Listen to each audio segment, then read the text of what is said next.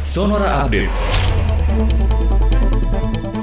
Sahabat Sonora memperingati Hari Laut Sedunia atau World Ocean Day yang jatuh setiap tanggal 8 Juni, Menteri Koordinator Bidang Kemaritiman dan Investasi Luhut Binsar Panjaitan mengatakan, laut punya peran sangat penting dalam menunjang perikehidupan manusia. Makanya manusia wajib menjaga kelestarian lingkungan laut.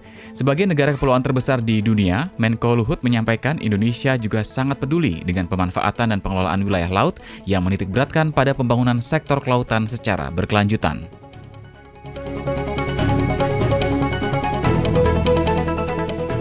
Polda Metro Jaya menggelar vaksinasi COVID-19 massal yang dilakukan di wilayah Jakarta dan sekitarnya terhitung sejak 5 hingga 30 Juni 2021.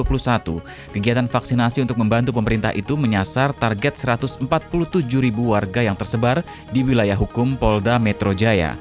Kabid Humas Polda Metro Jaya Kombes Polisi Yusri Yunus mengatakan, 147 ribu dosis yang diterima dari pemerintah telah diserahkan ke sejumlah Polres di wilayah hukum Polda Metro Jaya.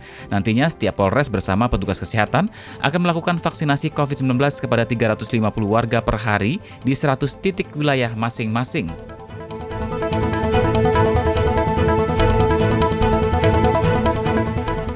Singapore's Health Science Authority atau HSA telah menarik kembali 18 merek membersih tangan atau hand sanitizer. Penarikan ini karena ditemukan kandungan asetildehida dan atau metanol yang tinggi.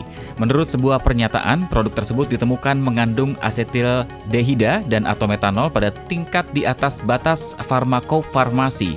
Waktu penerikan antara Februari dan April di antara 18 merek pembersih tangan atau hand sanitizer yang ditarik termasuk merek Lifebuoy.